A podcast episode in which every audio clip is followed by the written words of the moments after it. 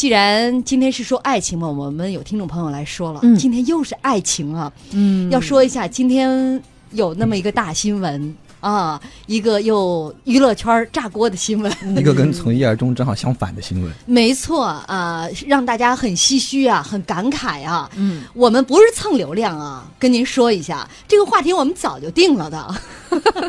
但是确实在这样的一个大家看过了八卦新闻之后啊，当然我们必须说这件事情，我们还在等待后续的一些我们不不等待，不等待。就就我我们还是抱以一个向好的心态嘛哈，嗯呃，所以在今天我们聊爱情，就特就显得挺应景的，嗯大家来听一听，就是像汉光武帝刘秀啊，他一辈子钟情的这样一个女人，她是一副怎样的样子？看看人家手握天下的人如何对待爱情。嗯，关键词从一而终，相应的福利即开赢中国体育彩票，我们今天送出八份吧，面值五十元，充满有限想象空间啊！另外九点三十分到九点四十分还是那些年的摇红包时间，微信公号下方摇一摇板块点击进去就有十次摇红包的机会，分享出去还将增加三次。所有活动参与的前提是要关注我们的公众账号，微信公众平台您搜索那些年找到我们，并且关注我们就可以了。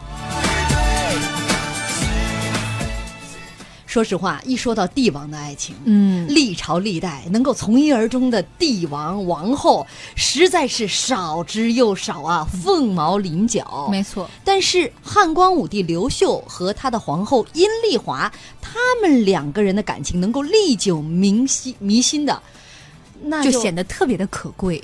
没错。包括他的儿子后来登基之后，嗯就有一天做梦还能够梦到他的爸爸妈妈手牵着手，他看着父母那样恩爱的场景，竟然泪流满面。嗯可想而知，这个家庭曾经多么的幸福。嗯，所以这在帝王之家当中，绝对算是少数群体啊，凤毛麟角，模范非常夫妻模仿夫妻。那说到刘秀，他对于阴丽华呀，可以说是一见钟情，所以留下了那一句特别有名的名言：“仕宦当作执金玉，娶妻当得阴丽华。”阴丽华曾经是他的梦中情人，就是你曾经说过什么？呃，当个保安，娶个葱花儿。哎，对，我脑海中现在满是刘能和谢大脚的形象。对不起，我把大家的完美的帝后形象给毁了。但是特别难能可贵的是啊，这个殷丽华不仅是刘秀的梦中情人，而且刘秀对她是挚爱一生，最后携手终老。嗯，咱们来看一看这个殷丽华是如何俘获刘秀的，不能说芳心了。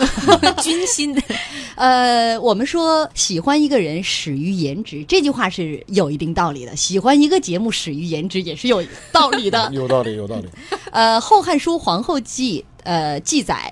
光武是新也，文后美，心悦之。后至长安，见执金玉车骑甚甚盛，因叹曰：“仕宦当作执金玉，娶妻当得阴丽华。”也就是说，刘秀还是一个没有发迹的没落皇族的时候，就特别倾慕殷家小姐的美貌，于是就把娶妻当娶阴丽华当做自己人生目标的二分之一。嗯，那这一位殷家小姐，我们来看一看啊，她确实挺不简单的，生于南阳，家族显赫，他们家。祖上往上数是谁呢？是辅佐了齐桓公九合诸侯一匡天下的管仲一脉。等传到第七代管修的时候，以医术名士，从齐国迁居到了楚国，为殷国的大夫。于是之后呢，就以殷为姓。到了秦汉之际，殷氏子孙又来到了南朝啊、南阳新野。听明白了吧？两家，一个是有着皇族血脉，嗯一个是富豪啊，有钱人。没错在当时的新野呢，殷氏家族是豪门大户，殷家所占的土地达七百余顷呢，车马和奴仆的规模可以和当时分封的诸侯王相比。虽然不是官宦人家，但绝对是富甲一方了。嗯。呃，这个刘秀啊，我们说了，其实他也算是汉室宗亲，但是当时他不过是一个落寞王孙，所以以他这个身份想要娶殷家小姐，说实话还真的有一点点高攀。但是时势造人，当时新莽天下，新莽末年啊，天下大乱。刘秀跟着自己的哥哥刘演，还有这个同族的哥哥刘玄，在家乡起兵。昆阳之战之后，刘秀凭借着过人的军事才能，一举消灭了王莽的主力军，也一战定乾坤，将新莽政权送上了断头台。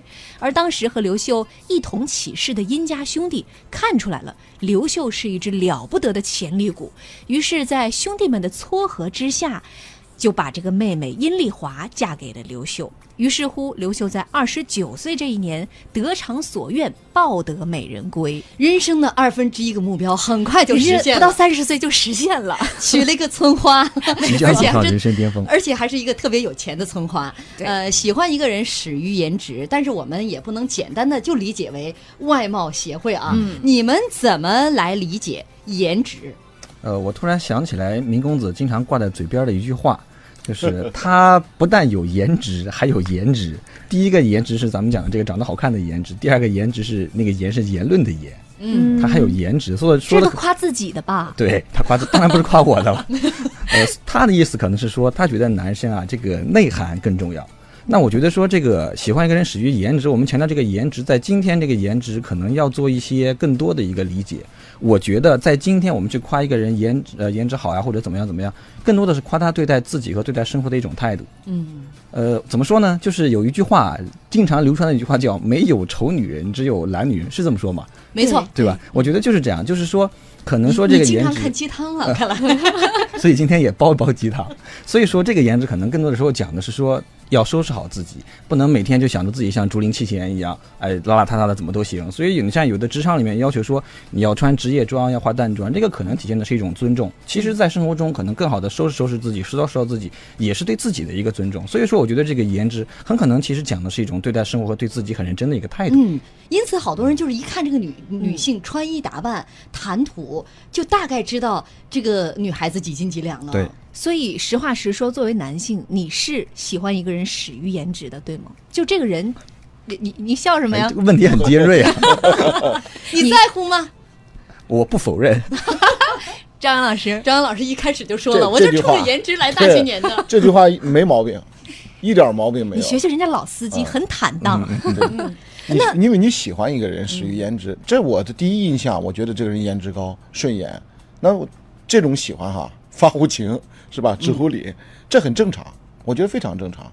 就这个人就是有好多毛病，我仅仅是停留在喜欢这一个层面的话，我不会去在乎他的内心，我也不想了解他的过去，我也不知道他将来怎么样。我仅仅停留在我的印象上的话，当然是始于颜值。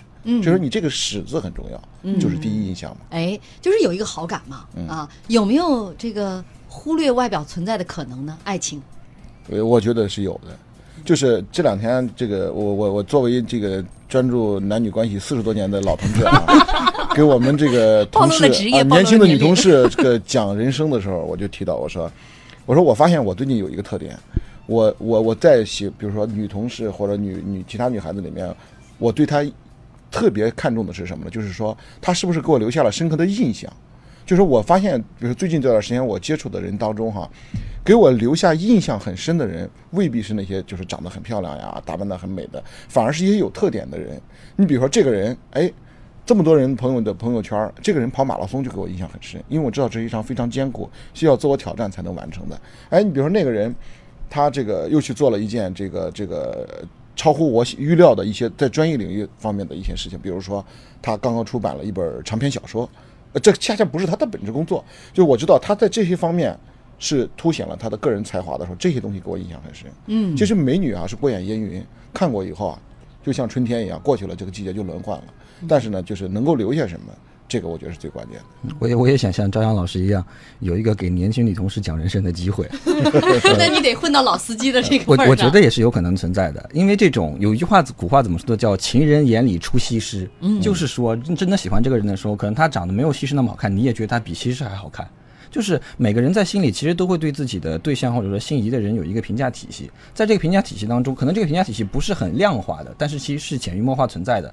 对于有的人，可能第一印象确实没有那么好，第一印象上颜值没有那么高，但是慢慢接触，可能哎性格很有趣，可能很善良，很多地方会吸引你。那这个时候你对颜值的要求其实很可能就没有那么重要了。嗯，所以说其实外形完全是有可能忽略外表存在的。没错，小七说，如果只是贪图一时快乐的话，可能只看脸面；但是如果说要走一辈子的话，那这个颜值包含的内容可多了，有脸面，有心面，还有气质面呢。对面面俱到啊。